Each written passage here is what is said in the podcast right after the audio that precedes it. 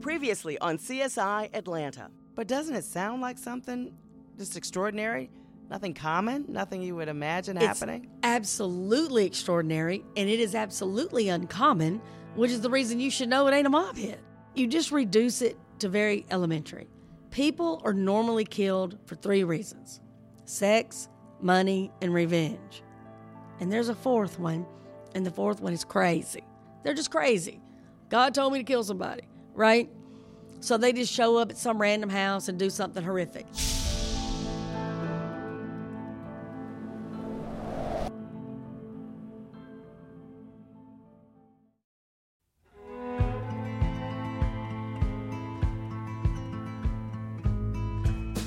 I'm CBS 46 anchor Karen Greer, and you're listening to CSI Atlanta, the podcast. Each episode, I'll take you on a deep dive into some of Georgia's most fascinating cold cases. I'm working alongside CBS 46 crime scene investigator Sheryl Mack McCollum and her team at the Cold Case Investigative Research Institute.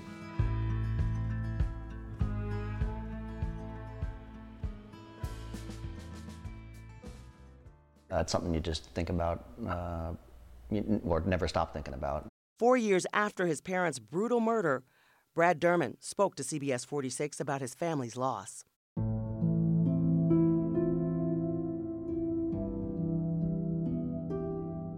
What, you know, dark, dark, you know, moment that was, and when they knew ultimately, you know, what was what was about to, t- you know, take place.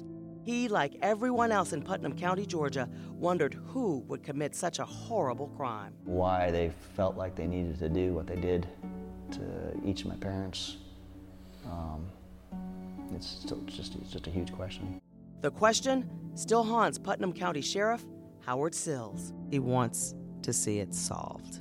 He does. I guarantee you. He thinks about it first, thinks about it last, I guarantee you.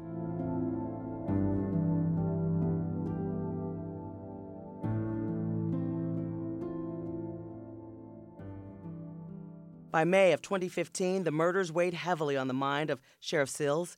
He called it the most frustrating case in his more than 40 years in law enforcement. In the course of a year, he scoured thousands of financial and phone records and interviewed more than 200 people. He looked into surveillance footage, only to learn the camera at the front security gate to the community wasn't working at the time. Investigators spent a month searching the Dermond home for answers. There wasn't any sign of forced entry, and nothing was missing. They dusted for fingerprints and tested for blood spatter. Luminol is what you spray in the house that makes the blood. If there's any blood in the house, even a small drop or where they cleaned up and there's no longer visibly where you can see it, it'll still illuminate blue. So you spray it and shut all the lights off and you just see where there's blood. There was not a single drop of blood in that house. Not a single drop, even where somebody cut a finger and cleaned up. That house was immaculate. Sheriff Sills looked into every call his department got about the case, following up on every seemingly small tip. Nothing was panning out. It seemed every piece of information that crossed his desk led nowhere. Except for one interview. I think he has an idea of somebody and even talked to the person. And if I had to guess, he still likes that person for it. He just doesn't have the piece that he needs. What is it going to take to solve this one? The right person making the right call. That that's all. Police, what are they saying? They're playing this, I think, properly in that they're releasing enough so that the general public would know if they heard somebody talking about this case or having some knowledge about this case. So if somebody's at a bar drunk and said, "Yeah, I cut this woman," or "No, I cut this man's head off and you know beat this woman," somebody would go, "Wait a minute," and maybe make a call. I think they're praying for a break every day, um, and the call may come. It's hard to keep secrets, and typically people tell girlfriends, they tell lovers, they tell wives. Um, we need a one ex girlfriend. We need an ex wife. Somebody knows. And typically, people that do this, they drink or use drugs. That's a good time to get people talking. You know, drunk people normally tell the truth.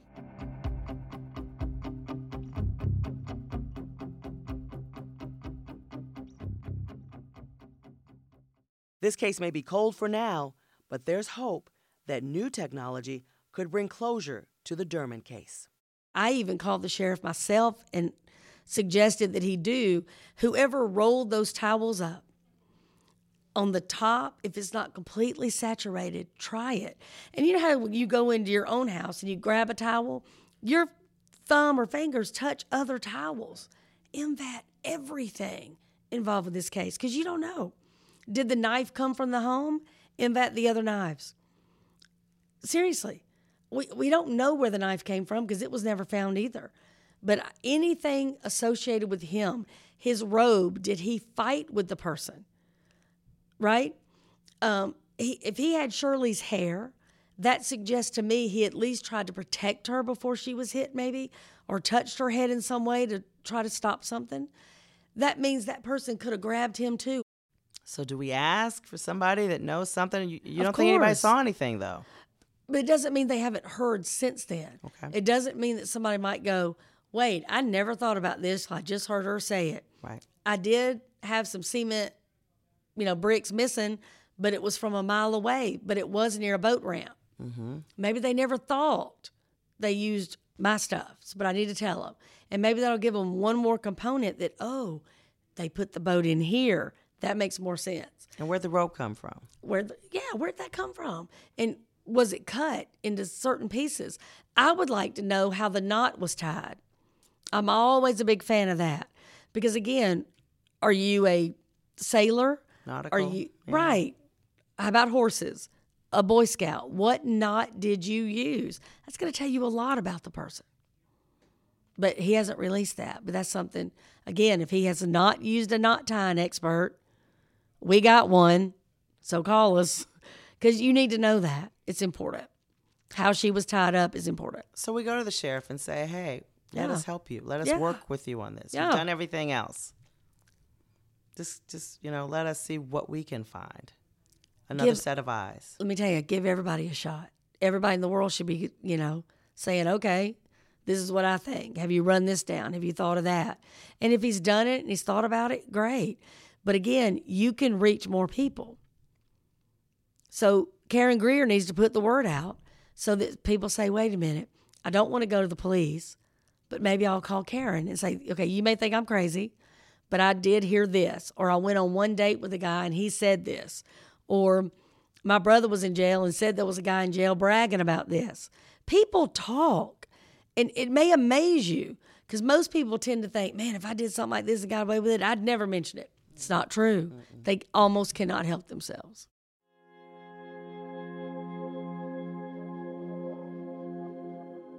This is one of those cases that people all over Georgia remember. As the years go by, people still ask each other, Do you remember that older couple who was murdered in that quiet neighborhood? What happened? Mac has a few ideas as to why someone would want the Dermonds dead. So here's one theory, and that's all this is. And everybody has a theory about this case. But to me, let's say somebody showed up and said, Hey, I want to do some handiwork around here. And you know, Russell was like, okay, you know, the gutters, I can't reach them anymore. I'm not getting on the roof. I'm 80 years old. And maybe, you know, you could do some gardening or whatnot. And Shirley was like, no, you know, you get out of here or, you know, whatever. She, to me, was the target. She was the target, in my opinion. And I think Shirley made somebody mad, if I had to guess. And the reason is she was treated differently. If it was just, hey, we're coming here to rob you, shoot both of them, take the Rolexes and go. Doesn't appear she was sexually assaulted because she was fully clothed. And she says while she doesn't know who is responsible, she believes the killer didn't act alone and that they made every move strategically.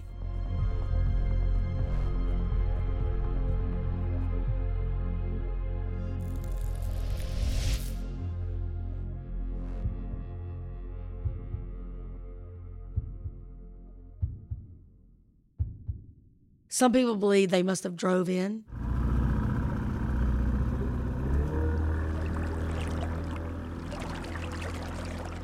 I believe they went by boat because again, if you don't if you don't accept that, then how did Shirley get where she was? She couldn't get there except by boat. So I don't accept that somebody left a car in a driveway where it didn't belong and then took a boat, brought the boat back or sunk the boat, whatever they did with the boat, and then drove away. I don't believe that. I think they came by boat. And I think they picked that house. This person took time at that scene. They got towels, made the barrier. Why would you even attempt to clean up? Why would you do that? You don't want it discovered because you're possibly close by. So you want time to get away, right? That's what it seems like to me. I think the person is local. I think the person is there. Who else would be able to navigate on a lake that size and then know where the deepest part is And go through a gated community. and do it unseen?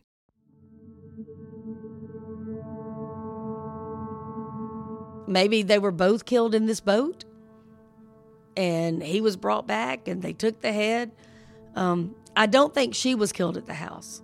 I think he was killed at the house because of the towels. He's some neat criminals. Yeah, but it was it was sloppy, really.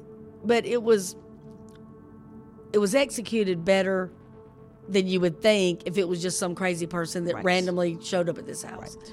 But they could have used their knife. They could have used. We know they used their towels. Um, they could have stolen a boat and taken it back to somewhere. But the whole thing, I mean, I'm telling you, every single scenario, every single theory just leaves you with other questions.